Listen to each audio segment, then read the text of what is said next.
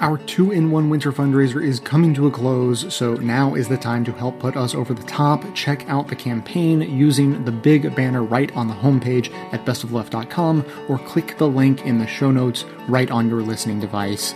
If 60 more donors were to come forward with an average donation based on what we've already been receiving, we would hit our goal. So if you can be one of those people, please don't hesitate to chip in. And now, welcome to this episode of the award winning Best of the Left podcast, in which we shall examine the accusations against Aziz Ansari, not for the story itself, but as a lens through which to see and understand some of the more nuanced aspects of the Me Too movement we will make our way through understanding the backlash to the Me Too movement that has arrived right on schedule, be reminded of the prevalence of sexual harassment and abuse in the workplace, and use all of that as a launchpad into some of the speeches from last weekend's one year anniversary Women's March. Then stick around to the very end, where I will explain why it makes perfect sense to be optimistic about the future of gerrymandering and why it's wrong to say that people are complex, three dimensional characters, as many so often like to claim. Our clips today come from Backtalk from Bitch Media, Full Frontal with Samantha Bee, On the Media, Off Kilter, Democracy Now!, and Sojourner Truth Radio.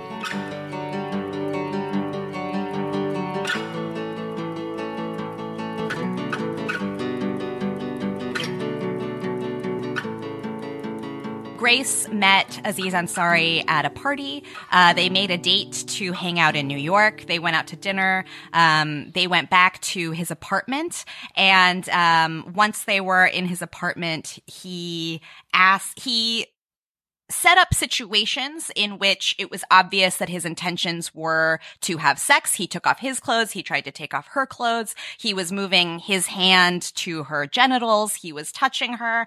Uh, and all the while, the woman, Grace, was giving him verbal and nonverbal cues that she didn't want to continue, that she didn't want to engage in sexual activity. So she moved his hands away. She physically got up and moved away from him. She said like, Hey, can we stop and chill? Hey, can we like just like not right now, maybe another time. So she was giving indications, you know, both in her with her body language and her action and her words that she wasn't interested in continuing. And Aziz Ansari essentially didn't stop, um, trying to create a sexual situation. So even when she said like, Hey, let's just stop and like chill out for a second, he'd say, Oh, sure, sure, sure. And then he would try to make her, uh, perform oral sex on him or he would go back to touching her in a sexual way. Um, essentially uh, ignoring, refusing to respect and listen to uh, her wishes, both her her you know her clear nonverbal communication and her verbal communication.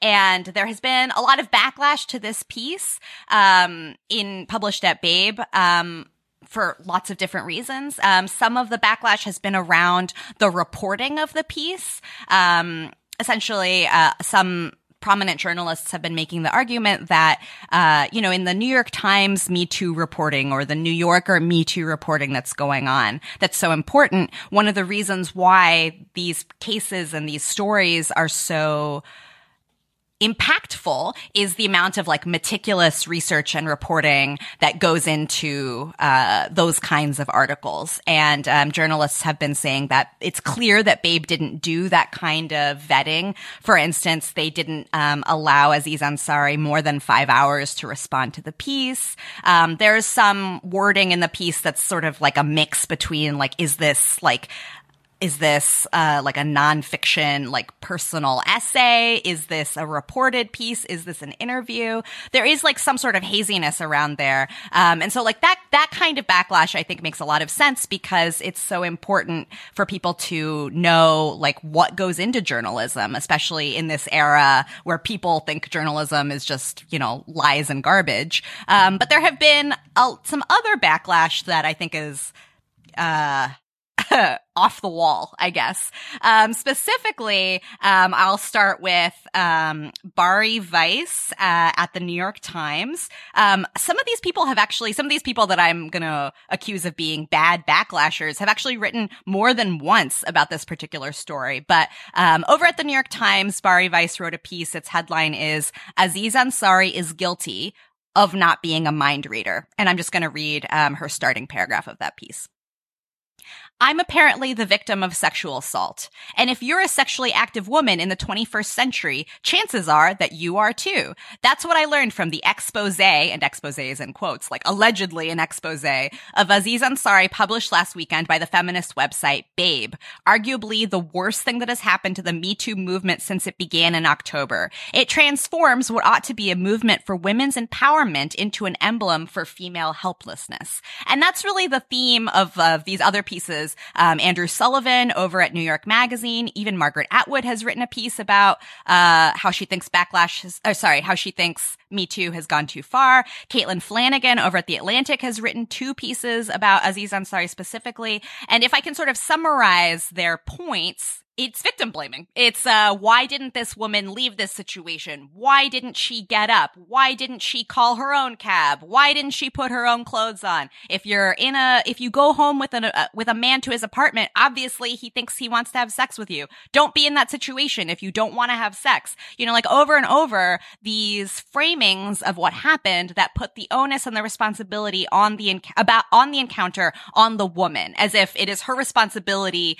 to make sure that she isn't, you know, preyed upon um, by another person. Essentially, the argument again and again is like if you like don't make yourself a victim, which is exactly like what Bari Weiss says at the very end of her piece. It, uh, you know, this should be about women's empowerment, but actually, it's about female helplessness. I hate using the word like sacrifice, but like in this instance, like it could be a, a time where like he had, to, like the story had to be about him so that we could have larger conversations about like rape culture, about like coercion. Um, and I think the other reason why the story was like, um, became such a big deal is because so many women and so many people read that story and were like, I've been in that room with that guy you know, it wasn't fucking Aziz Ansari. It was like my ex partner, or it was just this guy I hooked up with, um, or it was like you know, um, my my friend's friend that I like hung out with one night. We've like many of us have been in that room and have been in that situation and i think that like we just haven't like openly talked about um what does like true and and like firm consent look like versus coercion and and and and it's it's maybe it's shitty that like yeah sure the things that Aziz did in his apartment are not like um criminal liabilities or whatever, but they like kind of elucidate a larger problem with like our not I, I don't want to say larger problem with our hookup culture, but with like a larger problem with like how we treat each other when we talk about consent. Um, and I think that like if this is what it takes to like really start that conversation, um, then like I'm sorry if like Aziz Ansari's books don't sell as much anymore for like the time for the time being, because like historically, if we if we know anything, like oftentimes like men are able to like like jump right back up from these situations. They just have to like chill for a minute. I mean, for fuck's sake, isn't like Bill Cosby doing a comedy special? I th- I read something about how he got signed on to do a comedy special soon. Like, are you for serious? You know, so I I don't feel sorry for Aziz Ansari for Aziz Ansari in this situation because like he already made a ton of money off of this, like off of um, the type of sentiment that had built Me Too into the movement that it is. And I think, Amy, the point that you're making about like our ideas around relationships or like how to engage in sexual behavior, you know, I think that's it's so important. Like you and I are like obsessed with pop culture, but I, I mean, even for people who aren't obsessed with pop culture, you know, just like you know, just like in your brain, just think about like the kinds of representations you've seen in which like men or boys want to have sex and maybe uh, a woman or a young girl doesn't want to have sex. Um, like I've been thinking all this time, I've been thinking about the song from Grease, Summer Lovin'. Um, Amy, you know Grease? yes, yes. Okay, good. Summer lovin', I love you so much. I don't know this. Okay, but the here's the part. I just, I just, know the melody. the part that I remember is when all the dudes are hanging out at the bleachers and they're all like, "Tell me more, tell me more. Did you get very yeah. far?" But then here's what I remember specifically: "Tell me more, tell me more. Did she put up a fight?" And there are so many times in pop culture where like male sexuality or like the relationship between men and women, the di- like a sexual dynamic between uh, men and women is framed as like, oh, women don't want to have sex. Women want to be convinced or, or coerced to have sex. In order to have sex, she, you know, she'll put up a fight, but probably you'll be able to overcome that. And then like she'll be glad that you guys did have sex, or maybe she won't be glad, but who cares? Because like the, the dynamic is, uh, a woman says no and a man convinces her to say yes. And like that's so troubling. And it's, I mean, Grease is just like the most egregious example that I have in my head. But there are no, all- we see it. We see it all the exactly. time. Exactly. It's like, everywhere. Like, you, it's everywhere. You, you, just you just watch the. I mean, like Game of Thrones is like a, probably a bad example because there's so much sexualized violent violence in it.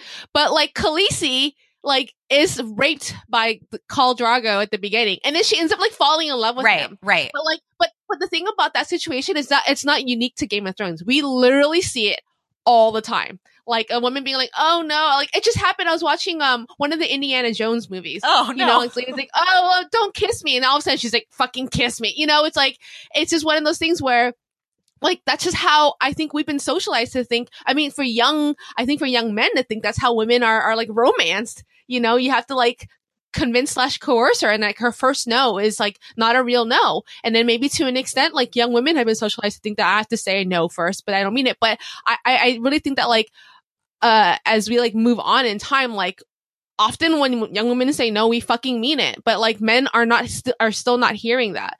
Um, and that's the troubling part. And I think that like, uh, in the situation like this, it's like this is like starting a conversation. I think is like so important to have. This is totally reminding me of what happened at Yale. Uh, in case in case anyone but like doesn't believe us that this this attitude is just like out there everywhere. It's everywhere. It's at Yale. Uh, there was a frat that got banned because they were marching around Yale's campus chanting, and this is disgusting. So I'm so sorry. Uh, chanting "No means yes, yes means anal," and that's a real thing. Wow. That's, that's, a real thing. And so, yeah, just, just think about that. That like, that's the way so many people are reared in this culture. This idea that like, no does not mean no. And it is like your task or like, it's on, it's, it's, to overcome the no to get to a yes. And that's like how sexual behavior happens.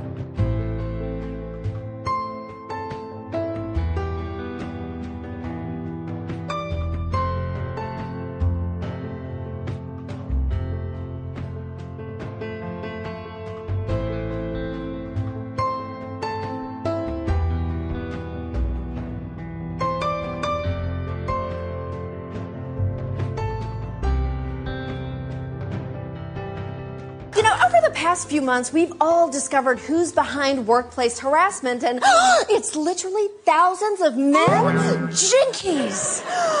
And they would have gotten away with it too. Oh, most of them did. So now that we're finally listening to women, some people are asking an important question. Should we stop listening to women? Has Me Too become a war on people who don't deserve to be hurt by it. Legendary actress Catherine Deneuve is denouncing the Me Too campaign. Let's not turn women into um, snowflakes. Let's not infantilize women. There is a bit of a witch hunt happening. You really want to go there, Liam Neeson? Your most successful movies are literally all about women calling you to say they have a problem and you believing them. When your daughter called to tell you she was taken, you weren't like, whoa, whoa, whoa, are you sure you weren't asking to be taken? Let's not ruin an innocent taker's life. Yes, the inevitable backlash to the Me Too movement has arrived, or as I like to call it, the You Too Loud movement. So I'd like to take a look at one focus of the backlash, the so-called shitty media men list. In case you don't know, the shitty media men list was just that, an anonymously crowdsourced list of men in media who women said did shitty things, ranging from sending unsolicited dick pics to claiming credit for women's work to rape. It was never intended for public consumption. If it had been, it would have had a punchier name, like this sassy koala video is amazeballs. And in fact, its creator took it down after just 12 hours because so many people were sharing it. It was the Scaramucci of lists. The list was essentially like a green book for women, only instead of telling black travelers which establishments were friendly, the list told women which men might be hostile, gropey, grabby, pinchy, pervy, plagiarizing, and rapey, aka the Weinstein Company version of the Seven Dwarfs. The list also let women know that they weren't alone. You know, the whole Me Too component. People were so obsessed with this list that existed for 12 hours that Harper's Magazine planned an expose about it three months later. Women tried to protect the creator of the list from being doxxed by Spartacusing all over Twitter. Would you look at that? A good example of people taking credit for a woman's work.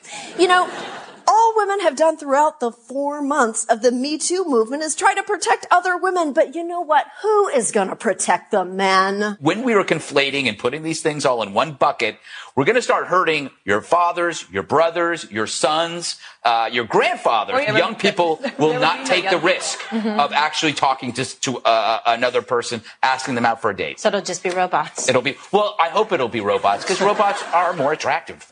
Upon hearing that, robots everywhere downloaded a not tonight I have a headache feature. By the way, here's the number of people who were putting rape and harassment and bad dates in one bucket. Nobody. Literally nobody is saying they're the same. The list wasn't called rapists and other people whose 100% verified crimes I consider to be equal to rape. What many fail to understand is that it doesn't have to be rape to ruin your life, and it doesn't have to ruin your life to be worth speaking out about. Any kind of sexual harassment or coercion is unacceptable.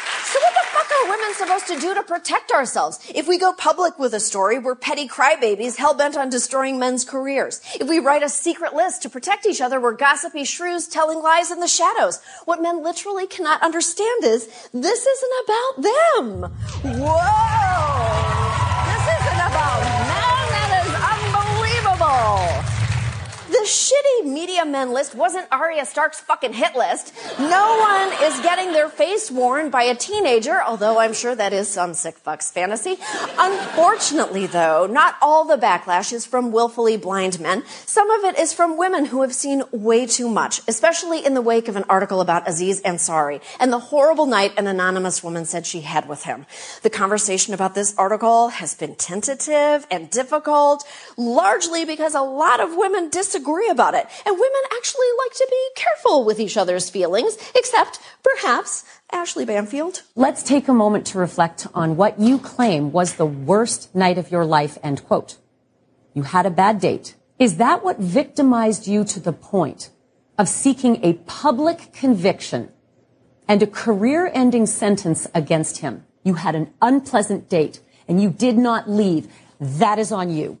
It's harder than you think to leave when you're uncomfortable or scared. For example, you're scaring the shit out of me right now, Ashley Banfield, and I can't leave. And it's not just Ashley. A lot of people are worried about Aziz's career, which no one is trying to end because again, we know the difference between a rapist, a workplace harasser, and an Aziz Ansari. That doesn't mean we have to be happy about any of them. People like me had to wade through a sea of prehensile dicks to build the world we now enjoy. And part of enjoying that world is setting a higher standard for sex than just not rape. And women get to talk about it if men don't live up to those standards, especially if that man wrote a book about how to sex good. And if that seems harsh, I'm sorry. In fact, you know what? I'm sorry for a lot of things. I'm sorry that anyone ever thought the contents of that list or any of the other ways we protect ourselves from men were your goddamn business. I'm sorry you thought you got to choose what experiences we can share or how we react to the shitty ways we've been treated. And to men specifically, I'm sorry our request to be respected makes office culture a little less fun and flirty. And I'm sorry we tattled about that stuff you did on us, even when it was totally not rape. But listen, if you don't want to tune into your partner's feelings throughout sex, maybe you shouldn't be fucking a person at all. May I suggest a coin purse or a Ziploc bag full of grape jelly? Men. If you say you're a feminist, then fuck like a feminist. And if you don't want to do that, take off your fucking pin because we are not your accessory.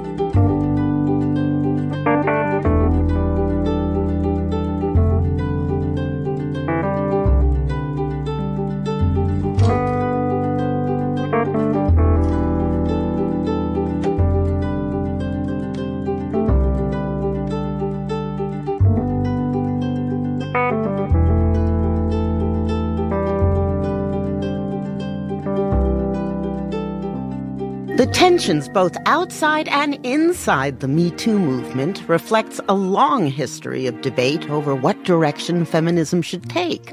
Back in 1994, the women's movement was drilling down on the workplace and issues of sex and sexuality. That January, now disgraced TV host Charlie Rose hosted a discussion about the new wave of pro-sexuality feminism that seemed to be taking hold. Here's Naomi Wolf, who just published her book, Fire with Fire The New Female Power and How to Use It. All the things that used to be okay for men to do are now not so okay. These are things that many men grew up thinking was a normal way to behave. Things like sexual assault, which used to be part of the dating process, not questioned, are now being questioned, and crisis, a sense of privilege being lost, a lost empire. Another cultural shift was afoot, another evolution in the women's movement. 24-year-old Rebecca Walker was also at that table. Two years earlier, she'd written an article in Ms. Magazine called Becoming the Third Wave, which gave rise to the term and movement known as third wave feminism. I asked her how much the debate had changed since she was at that roundtable in some ways, I don't think it's changed that much. You know, you hear Naomi talking about the importance of really interrogating the ways in which boys are raised to think that they are entitled to transgress boundaries that women are asserting and and I think we we were all we've all been talking about the the need to revision masculinity and to have these conversations with men for men to have them themselves you know, really trying to understand what it means to be a human being with with kind with empathy, with a kind of sophisticated, nuanced understanding of of sex and sexuality and being engaged with another human being in a way that's not coercive, that's not damaging, that's not punitive, that's not unhealthy. Um, women's empowerment and women's sexual pleasure are synonymous and that part of what we need to be doing is claiming our sexual agency. And I think that's something that's coming up right now in these more nuanced discussions. Certainly this discussion about the Aziz Ansari situation. How can we make sure that women are acting with a sense of clarity and purpose and understanding of of how to set appropriate boundaries of what sexual pleasure feels like and how to get it, of the importance of having communication and conversation about intimacy. That's what we were talking about then, and that's what we're talking about now. HLN host Ashley Banfield said that the expanding of the Me Too movement to include this grayer area of male female dynamics undermines the movement. You have chiseled away at a movement that I, along with all of my sisters in the workplace, have been dreaming of for decades. A movement that has finally changed an oversexed professional environment that I too have struggled through at times over the last 30 years in broadcasting. If in fact the discussion becomes so hyper focused on, say, microaggressions and all of a sudden we are not criminalizing rapists. All of a sudden we are not calling out men who are deeply engaged in sexual harassment and assault in the workplace. If all of that is somehow silenced and erased, and all we're doing is talking about this other thing, then we could have a conversation about the dilution of the movement. The gray areas are where bad behaviors are learned, codified, because they aren't examined closely. I think that the gray area here is where this disease festers. There has been another reaction mm. to the uh, Aziz Ansari situation. And this also echoed concerns from the 90s about infantilizing or re victimizing women. It's something that I am getting schooled on. But here was Katie Roiphe back at that roundtable. I do think that we have to be careful when we teach people about issues like rape and sexual harassment that what we aren't doing is teaching women about their vulnerability and teaching men that they are aggressive and teaching women not to form an identity, especially a sexual identity, around the idea of being victimized. I, and I, oh, I think I remember staying out of a, a little bit of that because it was just so absurd. I mean, the idea that by talking about the dynamics of being victimized, of people being predators, that somehow you're going to create an identity around that, to me is absurd. When you begin to identify the ways in which you've been oppressed, in which some people are oppressors and how they operate, what usually happens is people stop feeling like victims and they start feeling like survivors. That there's nothing wrong with them personally. This is part of a systemic approach to controlling and manipulating the kinds of bodies that they happen to occupy. Earlier, you mentioned that part of the discussion we need to be having now isn't just about the entitled behavior of someone like Ansari. You also talked about Grace's agency and how she needed to think about using it. We all don't feel the same level of agency mm-hmm. and that often the, the agency that we do feel is a result of, of our privilege and that mm-hmm. privilege is sometimes not about race or class but just about having taken a class and understanding different ideas or about having a woman in your family who told you stories about you know how to feel good about yourself or how to say no. I mean or being 22 exactly. And so i think there should be room in this conversation to acknowledge that what we hope is that every grace does begin to have the tools to articulate what she feels comfortable with and what she doesn't in any given moment. But she clearly didn't have that at that moment. And our job is not to say, oh, hey, you should have just gotten out of there. Mm-hmm. Our job is to say, imagine all of the young women who don't have the sense of agency and how can we make sure that they do in the future. And that's why I love this conversation. So talking about this is the opposite of infantilizing. It's empowering. Absolutely. If that person is dismissed as a weak child, that is infantilizing.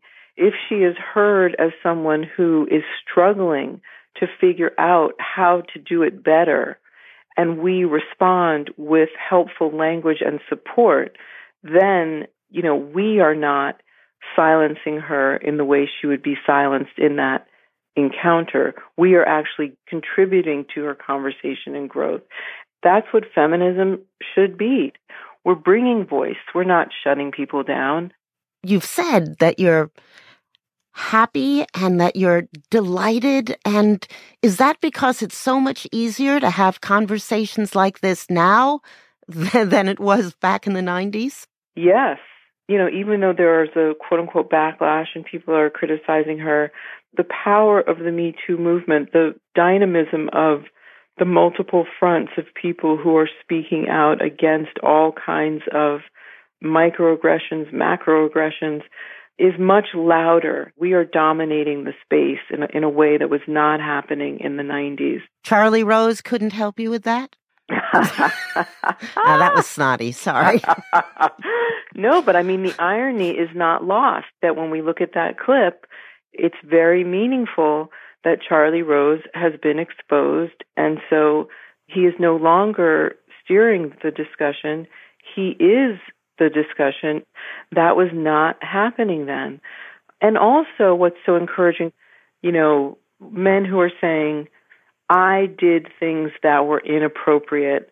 I am sorry. I support the women coming forward. I find that meaningful. I know a lot of people feel like they can poo poo that, but in my lifetime, men have been denying what they've done, minimizing it, this for third wave was a pillar that men are our allies when they come forward willing to acknowledge the ways in which they have been shaped and their expectations and their confusion and upset around the masculinity they've been asked to assume when they come forward and support our voices and our experiences and are willing to engage them they need to be respected mm. and included and understood as as trying to be a part of a movement as opposed to just quickly demonized and sort of shunted aside. This system that we're currently living in is hard on all of us. It's hard on white men. It's hard on white women. It's deeply hard on all of us on the margins. And yet we have to understand that this system that's making white men into workaholics and people who have lost touch with empathy and with their own deep humanity, it's killing them too. So I think there's a, a much stronger sense of the need for all of us to get free. And I find that very, very encouraging.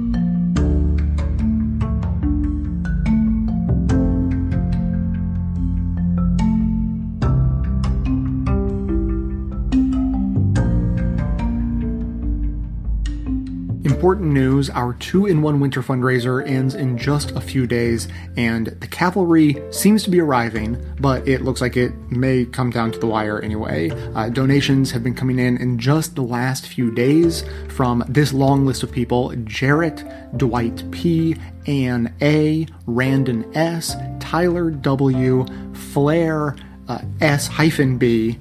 Matthew M., Scott S., Carrie D., Alex M., Rainey B., Jack T., Stacy K., and Lauren D. So a, a nice uh, spike, but we still have a ways to go. Uh, you know, these campaigns make me nervous every time. People love to procrastinate until the last minute to get their donations in, uh, but I am hoping that the floodgates have begun to open. So here's how the math breaks down we need just 60 people to donate 50 bucks to the Climate Ride campaign for us to reach our goal. It's totally easy, completely doable. We've done it before, uh, and especially when it's for a good cause, I, I know we can make this happen. So, uh, for all you procrastinators out there, now is your time to shine. If you want to go all in on the fundraiser and become a member at the same time to receive free Best of Left apparel, then you're in for a treat on the members only bonus content as well. Uh, as promised, I did make a reference to Game of Thrones in the most recent bonus show. It was to help make a point about the importance of well planned urban development. Uh, you probably wouldn't have guessed that, but uh, it, it made more sense than you'd think. So now is the time to take action click on the huge winter fundraiser banner at the homepage of uh, bestofleft.com or use the convenient link right in the show notes for this episode to support the fundraiser, to fight climate change, and also to fund this show. Don't forget to get your donations in by the end of the month so we can wrap up this campaign on a big win and I can stop talking about it. Thanks again to all of those who have donated, and thanks in advance to all who are about to.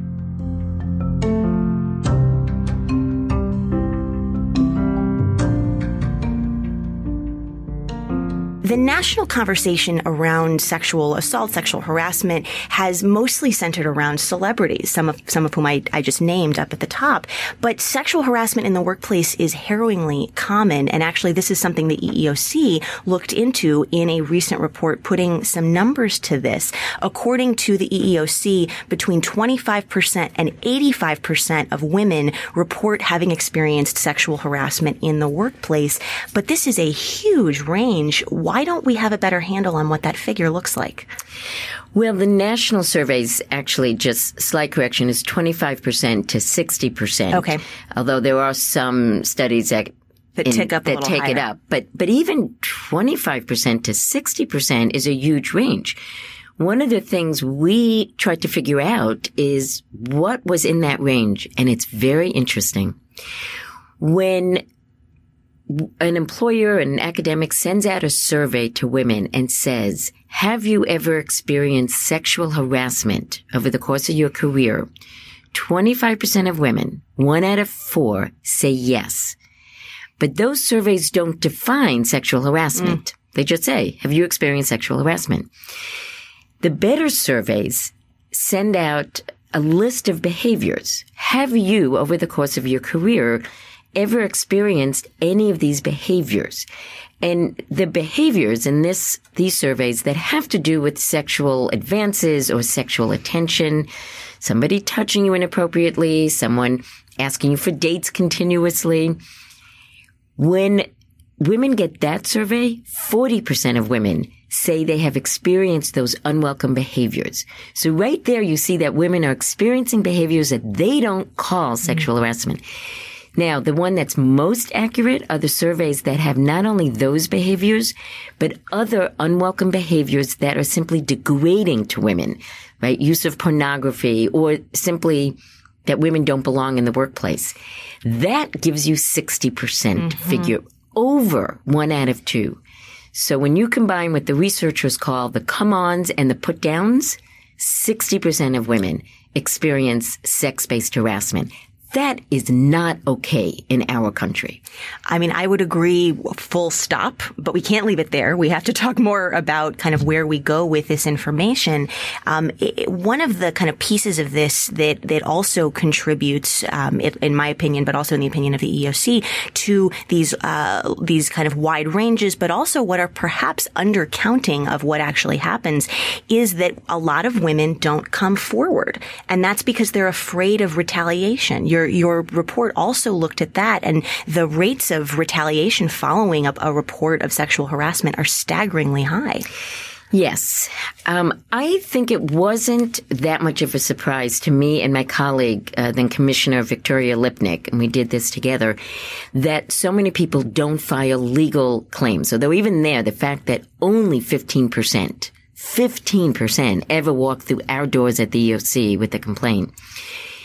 Even more sobering is that up to 70% of people never even complain internally, not to a manager, not to union, not to HR.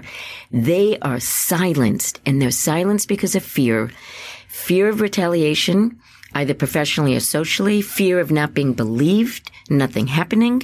And that fear, unfortunately, is well justified because the surveys show that people who do report often get retaliated against. So, hey, you're a reasonable woman and you see what happened to some other woman who reported and it wasn't a good scene because she got retaliated against. You're not going to step forward when something happens to you.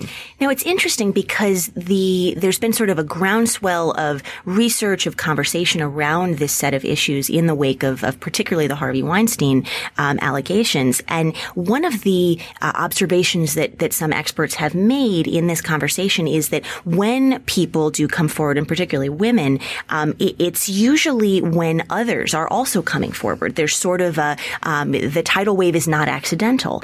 You see someone else come forward, you feel more comfortable. But does that sort of have two sides of the coin? You mentioned that how these claims get handled has a huge effect on whether other people are going to come forward. Yes, you know, people have been asking me recently, do I feel this is a tipping point? Mm. And I say, we need two tipping points. Like the first tipping point is breaking the silence, is the coming forward. And I think we are beginning to see that because there is some sense of strength or safety in numbers. But the second tipping point has to be action. What are we going to do about this? And the key factor there is what are employers now doing when some women are feeling strong enough or let's be clear, angry enough mm-hmm. To come forward because how employers react, how they respond in this moment, that's going to be the key to whether they can change the workplace culture in their organization.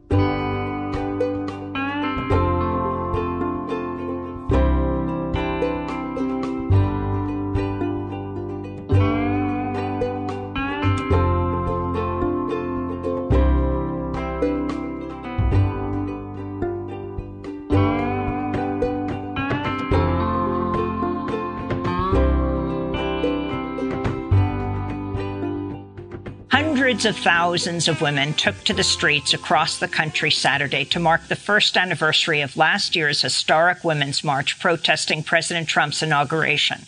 In New York City, authorities estimated over 200,000 people marched. Protests were also held in Washington, Chicago, Los Angeles, and hundreds of other cities and towns.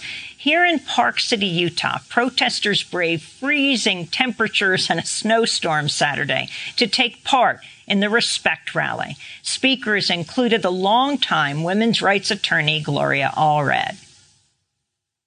Snow freezing rain to stand up.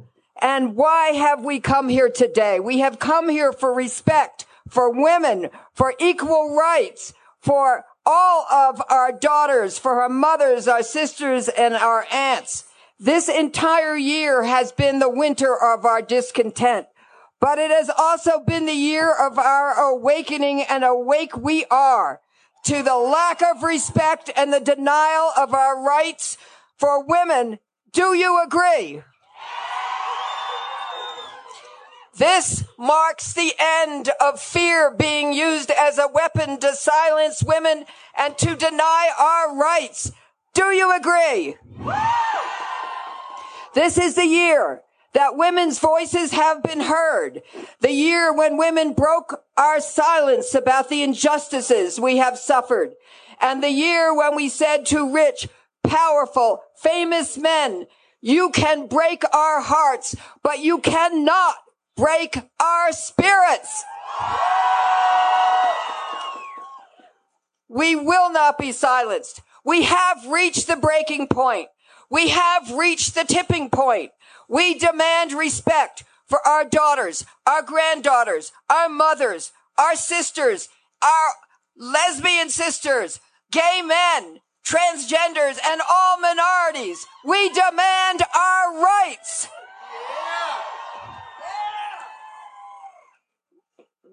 We demand the right to be free of sexual assault, rape, and abuse. Say after me, ripe, resist, insist, persist, elect. Now, resist, persist, insist, elect. We demand the right to control our bodies and our lives. Resist, insist, persist, elect. We demand the right to choose legal, safe, and affordable abortions and not have our lives placed at risk by illegal, unsafe abortions, which cause many of us to be mutilated and die like I almost died when Roe v. Wade was not yet the law and abortions were illegal. Resist. Resist. Insist. Insist. Persist. Persist. Elect. Elect.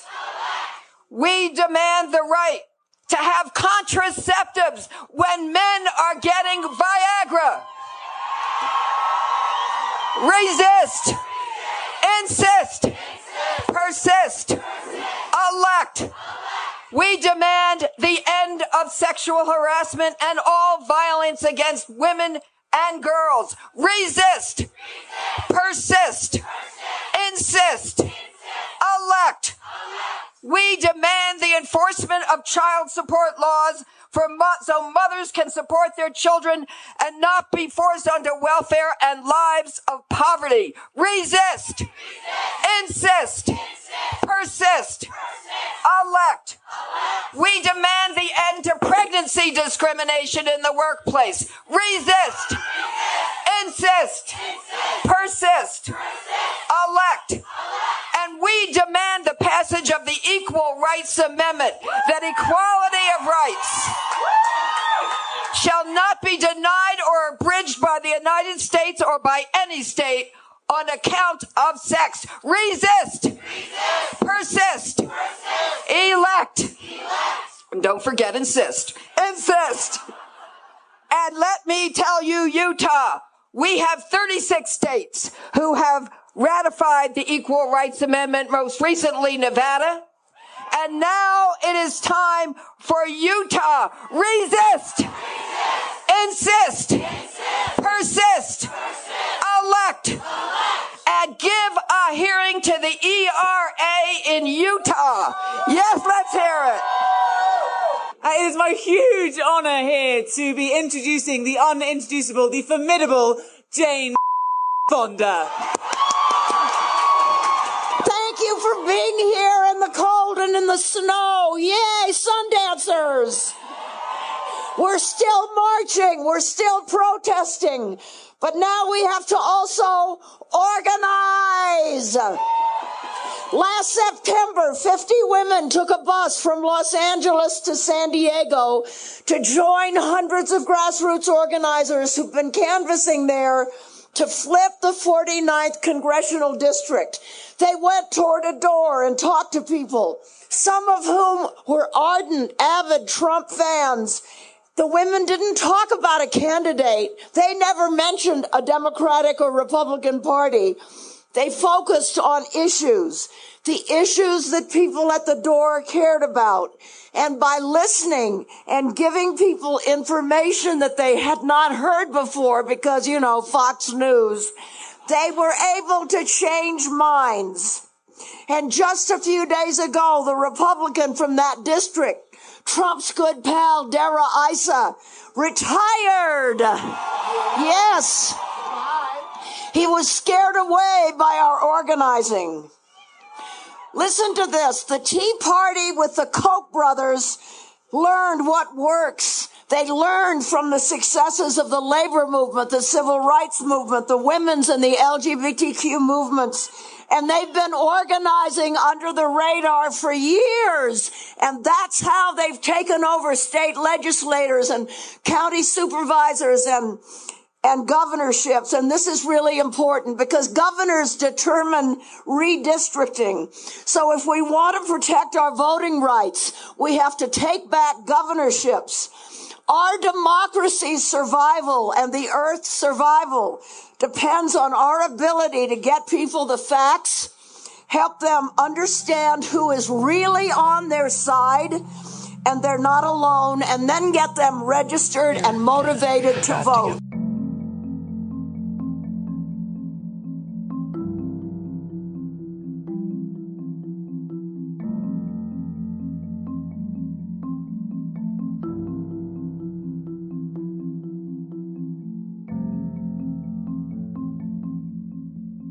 You've reached the activism portion of today's show. Now that you're informed and angry, here's what you can do about it. Today's activism raise women's voices by fighting voter suppression. As we just heard and will hear more about, voting rights and women's rights are inextricably linked. The gutting of the Voting Rights Act enabled vast voter disenfranchisement and restrictions that directly impacted the results of elections across the country, including, of course, the 2016 presidential election. State by state, we saw voter suppression laws pop up to disenfranchise the young, the old, the disabled, and minorities. And while Alabama was an example of what can happen when grassroots organizations work around the clock to overcome this injustice, that can't be the new status quo. We need to address the root of the problem.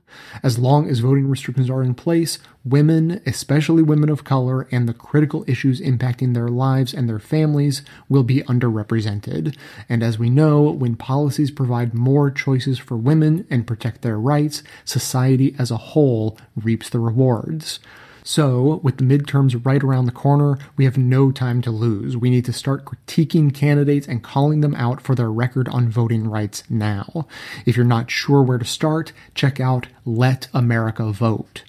Let America Vote was founded by former Missouri Secretary of State and recent congressional candidate Jason Kander. The organization aims to answer a simple question. What if politicians were actually held publicly accountable for supporting voter suppression? Through online and grassroots organizing, an aggressive earned media strategy, and advertising, Let America Vote wants to play a crucial role among the existing network of organizations fighting for voting rights. Head over to letamericavote.org to get involved by signing up for updates, volunteering to knock on doors, call or email legislators, write letters to the editor, host a voting rights house party, and more. While you're there, check out the interactive map of the U.S. that highlights each state's current and pending voter suppression laws and tactics. You can also follow the organization on Twitter at let underscore America Vote. The segment notes include all of the links to this information as well as additional resources. And as always, this and every activism segment we produce is archived and organized under the activism tab at bestoftheleft.com. So if ensuring that women's voices are heard in every election is important to you, be sure to hit the share buttons to spread the word about Let America Vote via social media so that others in your network can spread the word too.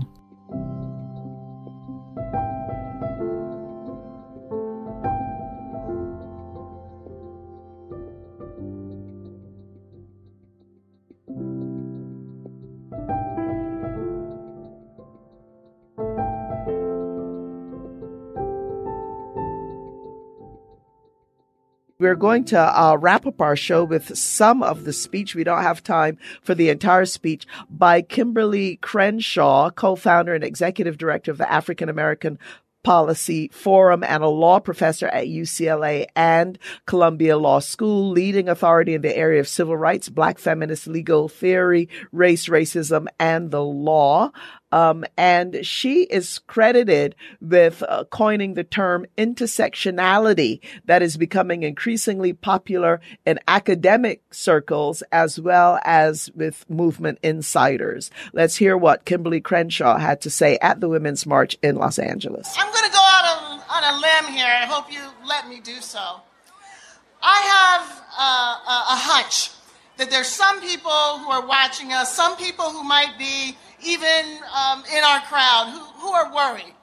They're worried that with all this talk about racism and patriarchy and homophobia, xenophobia, transphobia, all of this difference is going to make it harder for us to unite under one banner. They long for those good old days when we all marched together. I don't know when that was. Under one banner. And to them, this is a tragedy a lost opportunity because we're all just talking about the isms. Well, I'm going to make that tragedy worse in this moment because I'm a black woman. I'm going to talk about black women and I'm going to talk about intersectionality. So I'm going to tell you about what the real tragedy is. The real tragedy is how destructive it is when our movements march to one stick drummers we miss things. And when we miss things, it harms us. That's how we wound up with this diminished democracy in which the fundamental right to vote has been undermined.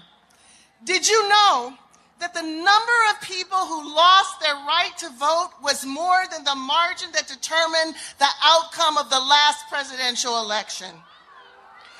People like 100 year old Grace Hardison of North Carolina, who had voted every year for 24 years, but was turned away when her name was purged from the polls. Now, we'd be wrong to think that this problem just started last year. No, it's much older than that. Let's think about the Supreme Court and that fifth vote that gutted the Voting Rights Act, the most cherished victory of the civil rights movement. Let's think about that fifth vote that gutted campaign finance reform, turning elections into markets in which billionaires win. And let's remember while we're thinking about this fifth vote, that one Supreme Court appointment that changed everything the man who was narrowly confirmed after a black woman named Anita Hill showed that he was not the man for the job. If we had only listened, but we couldn't. We couldn't because we were divided between race and gender. Painfully, some folks, black folks, argued that harassment just wasn't something that black women cared about, demonstrating a profound ignorance about the fact that it was black women who fought back, black women who made sexual harassment the law that it is, black women like Carmita Wood and Mechelle Vinson and countless others who suffered abuse at work since we arrived on these shores.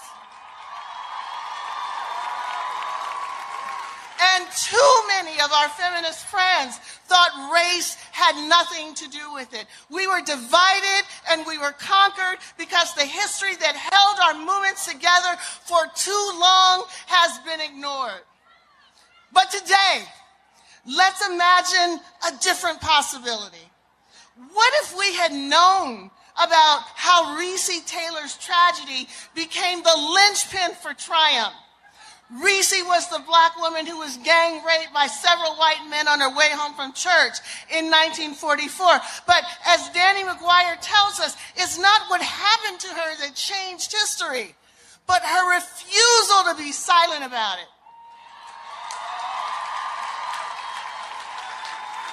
Recy insisted on justice and along with another courageous black woman founded an organization that would become the backbone for the Montgomery bus boycott.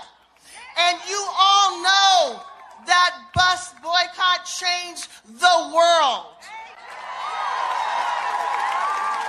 That woman who stood beside Recy Taylor, the one who refused to be silent, was the same woman who refused to go to the back of the bus 11 years later. Her name was Rosa Parks. See, see, quiet as it's kept. Parks didn't refuse to give up her seat because her feet were tired. She wasn't a quiet seamstress who merely stumbled into history. She was a social activist who cut her teeth by resisting the oppression of black women. She spoke the truth when too many white sisters averted their eyes and too many black ones held them in shame. That truth grounds the social revolt that we inherit today. So this moment is part of Rosa Parks' legacy. Recy Taylor's and Ida B. Wells and Pauli Murray and Flo Kennedy and Aileen Hernandez and Shirley Chisholm and so many others. Who refuse to allow themselves to be divided and conquered so we don't have to. We can wake the sleeping giant that is us and take back our future. We will know we're on the right path when we are as outraged about sexual abuse in prisons and patrol cars as we are when it happens in Hollywood and in colleges.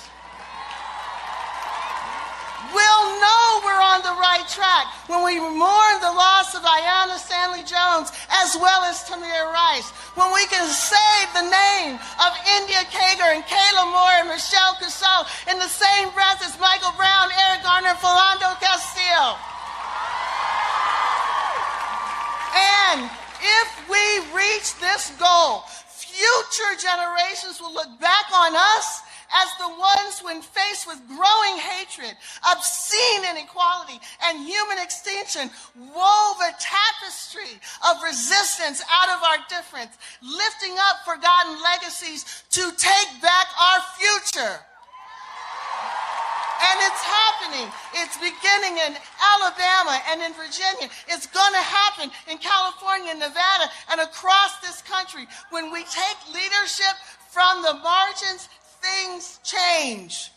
So, as we go forward into 2018, let's honor Recy Taylor and Rosa Parks and the nameless sheroes on whose shoulders we stand. Find your inner black woman and vote. Vote.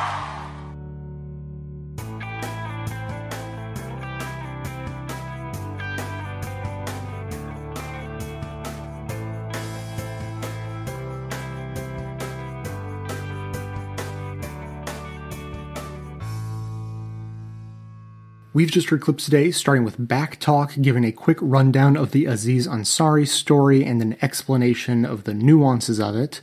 Samantha Bee explained the completely predictable Me Too backlash. On the media, looked to learn some lessons about the empowering benefits of understanding victimization and power dynamics. Off Kilter highlighted the prevalence of harassment in the workplace that exists even when many fail to recognize it as the abuse that it is. Democracy Now! played a couple of selections of speeches highlighting the year of awakening at last weekend's Women's March. Our activism for today is in support of Let America Vote. And finally, we just heard a selection of Kimberlé Crenshaw's Women's March speech that was played on Sojourner Truth Radio, tying all the threads together. As always, you can find links to each of these segments in the show notes for easy reference and sharing. And now we'll hear from you.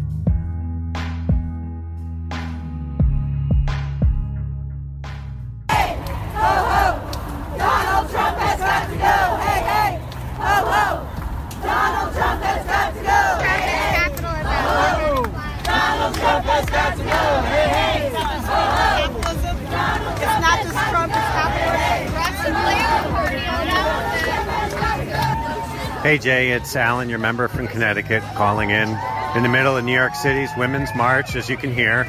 Um, quite different than last year's march in um, DC. The streets are much more narrow, and so it's much harder to get a size of the crowds that are here, but there's still as much passion um, for change and, and diversity. Um, one or two Trump supporters out here, and, and not, you know, certainly the minority, and, and certainly being treated with respect. So anyway, I'll, I'll, I'll call in later and stay awesome, guys. Hey Jay, it's Alan, your member from Connecticut, calling in. Um, just to kind of a little bit to recap and compare and contrast a little bit this year's New York City's uh, march to last year's DC's march.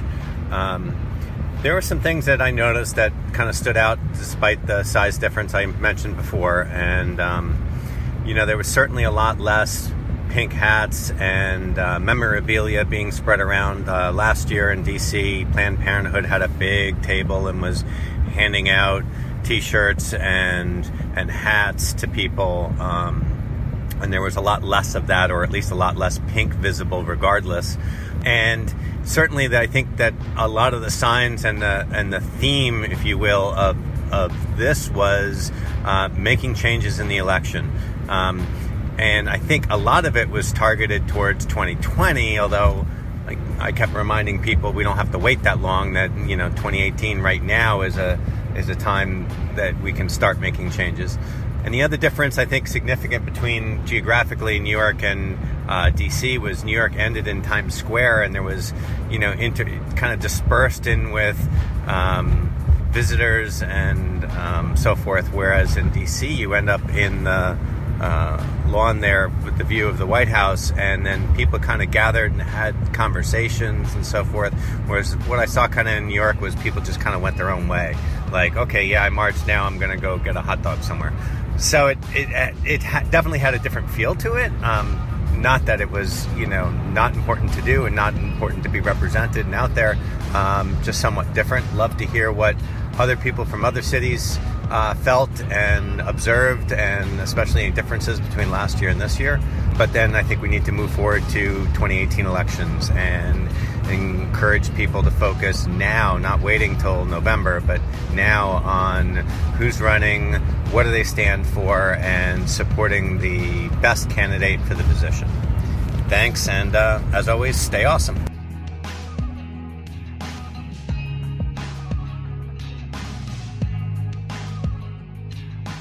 Hi, Jay. It's Aaron from Philly. I wanted to call and leave a message uh, in regards to the main show. Jay said you haven't been getting as many of lately, uh, and specifically on the recent episode about gerrymandering, with a little good news for once. While I, I know at least one of the segments of the show talked about Pennsylvania districts and uh, you know the famous goofy kicking Donald Duck district, which is uh, close to where I live in Philly here, and while a federal challenge to Pennsylvania's districts is on hold in the Third Circuit pending the outcome of the big Supreme Court case uh, that was also discussed, we just had a victory yesterday. This would be Monday, January 21st. Uh, that's probably the wrong date. I'm terrible at that. Close enough. In which the current congressional district map was thrown out by the Pennsylvania Supreme Court on Commonwealth Constitution grounds, so state law grounds. Uh, as is the case in many states, the Pennsylvania Constitution protects voting rights better than the U.S. Constitution, and the argument under the Pennsylvania Constitution was accepted in a 4 3 decision. So, uh, and not only that, but the order from the court was that the districts have to be redrawn in time for our primary elections that are coming up in May of this year before the uh, congressional gen- general election in November. So it won't affect the special election that people might have been hearing about in the 18th district of Pennsylvania out in the southwest corner of the state, but it will matter for the primary for the election that will be held to you know put a permanent resident in that congressional seat come November. So some really good news. And, you know, for people who live in states that have a strong state constitution, you know, if there's not already a, a state law based challenge to your districting going on, that's an avenue that uh, people might be interested in pursuing. So, some rare good news. Hope to hear more as the year carries on. And thanks for all the work you do. Stay awesome.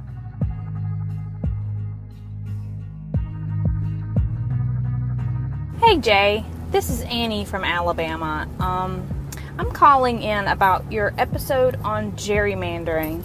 I don't know whether it's me just being a bit of a pessimist or um, whether this is something that we should actually be concerned about, but even though I really like the idea of that um, fair voting uh, bill in Congress, I don't think anything like that would ever pass.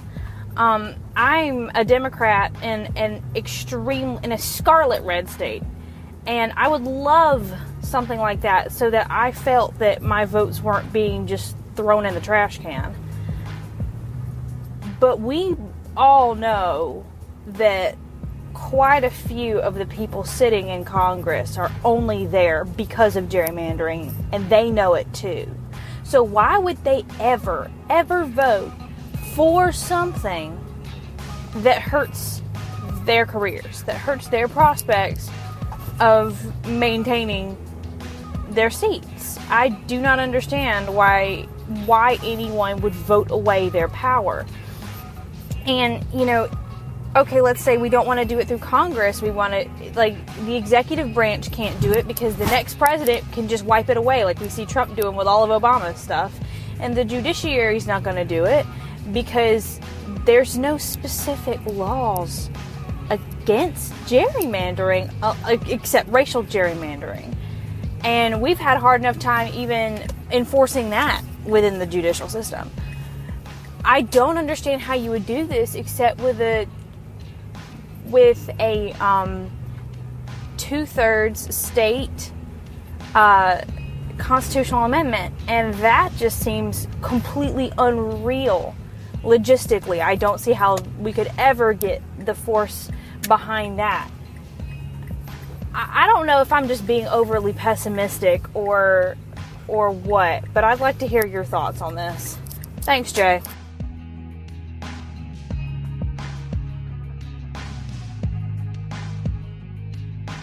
Thanks for listening, everyone. Thanks to the volunteers who helped gather clips to make this show possible. Thanks to Amanda Hoffman for all of her work on our social media outlets and activism segments. And thanks to all those who called into the voicemail line. If you'd like to leave a comment or question of your own to be played on the show, simply record a message at 202 999 3991. Now, a quick response to Annie from Alabama and her pessimism about the future of gerrymandering or, or the potential to undo gerrymandering with some legislation, I see your perspective as completely understandable.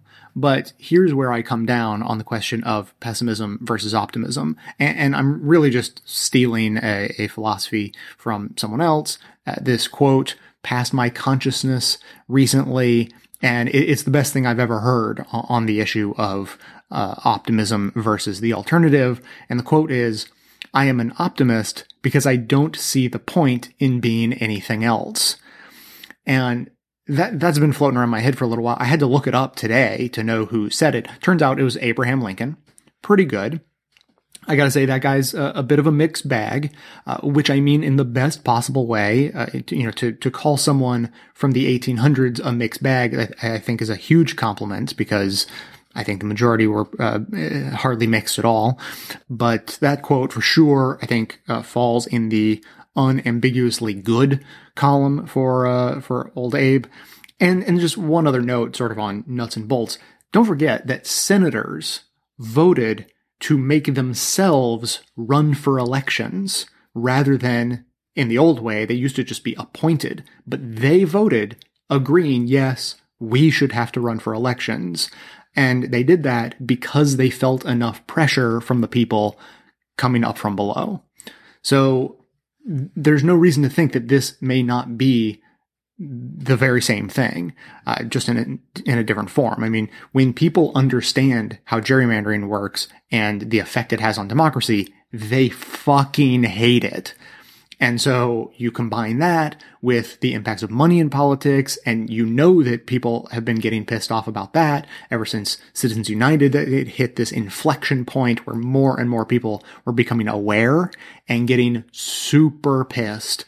So if you roll these uh, these types of issues together, you could have a serious political force on your hands. So uh, I, I think it is not too pessimistic uh, just because pessimism is useless, but also it's probably too pessimistic because there's good reason to have optimism that we can actually make change because we, we've done more with less in the past.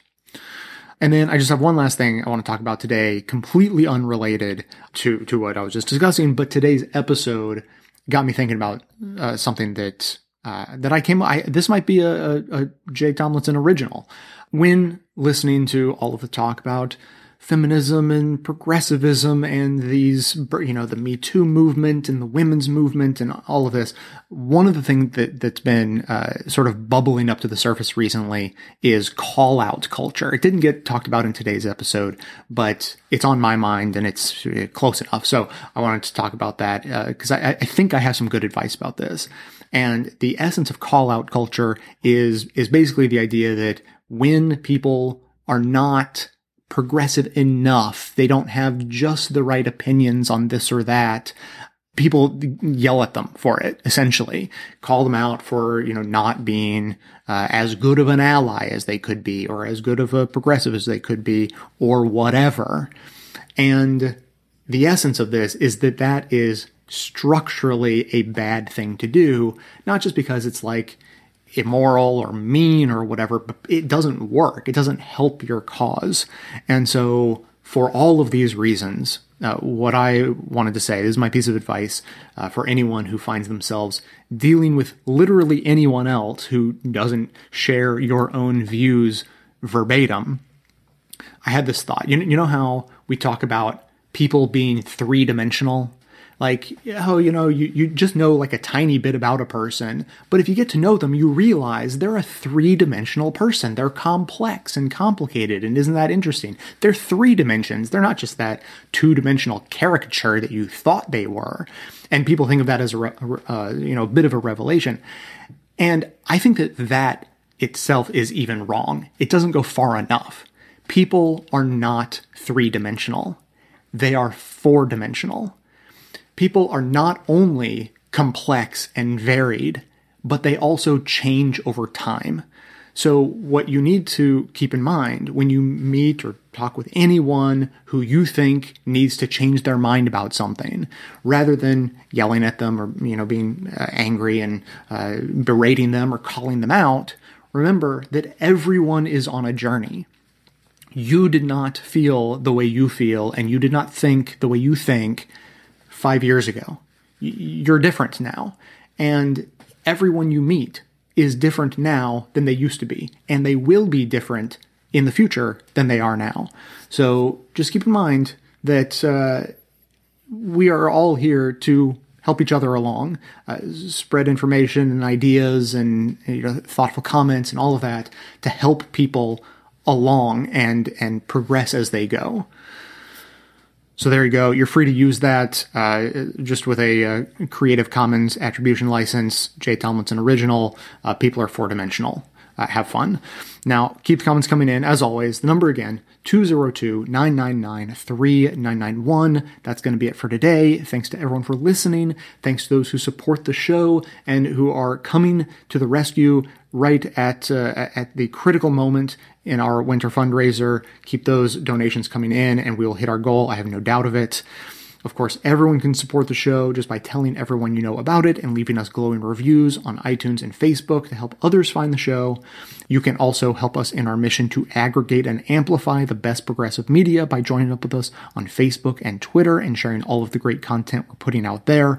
And for details on the show itself, including links to all of the sources and music used in this and every episode, all that information can always be found in the show notes on the blog. So coming to you from far outside the conventional wisdom of Washington, D.C.. My name is Jay, and this has been the Best of the Left podcast coming to you every Tuesday and Friday, thanks entirely to the members and donors to the show from bestoftheleft.com.